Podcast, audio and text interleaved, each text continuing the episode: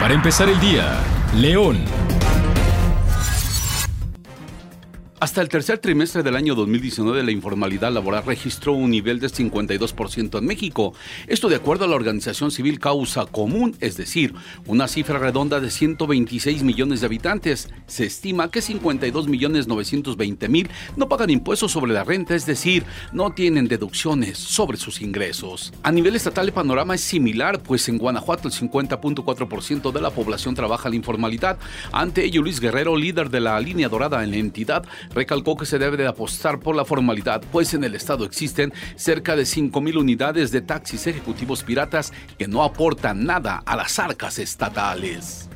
Ante el incremento de homicidios en el estado de Guanajuato, el gobernador Diego Sinué Rodríguez Vallejo aseguró que la estrategia está funcionando y dijo que este año dará resultados. Han ido mermando los grupos delincuenciales, no se ve reflejado en la baja de homicidios, pero sí en el control del territorio. Hoy no hay un lugar donde no podamos entrar como hace un año no lo había. Especificó luego de que en la primera semana del año dos mil veinte fueran asesinadas noventa personas, ocupando Guanajuato el veinte por ciento del total de los homicidios a nivel nacional.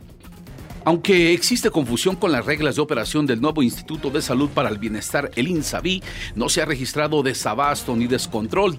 Silvestre Gutiérrez Campos, director del Hospital General de Salvatierra, señaló que la demanda se ha incrementado veinticinco por ciento, sin embargo, no se ha visto sobrepasada. A horas del inicio de la Feria León dos mil veinte, la Profeco no ha tenido respuesta del oficio, donde se sugiere una tarifa opcional a los setenta pesos para el acceso a dicho evento. Sin embargo, Profeco continuará con las revisiones de rutina esperando que exista un buen comportamiento, además de que se contará con una unidad móvil que estará ubicada en la calzada de los niños y donde los consumidores podrán realizar sus denuncias inmediatas a los establecimientos al interior de la feria, comentó Armando Guzmán, titular de la citada Procuraduría. Ustedes está bien informado. Mega Noticias León, canal ciento cincuenta y uno de Megacable.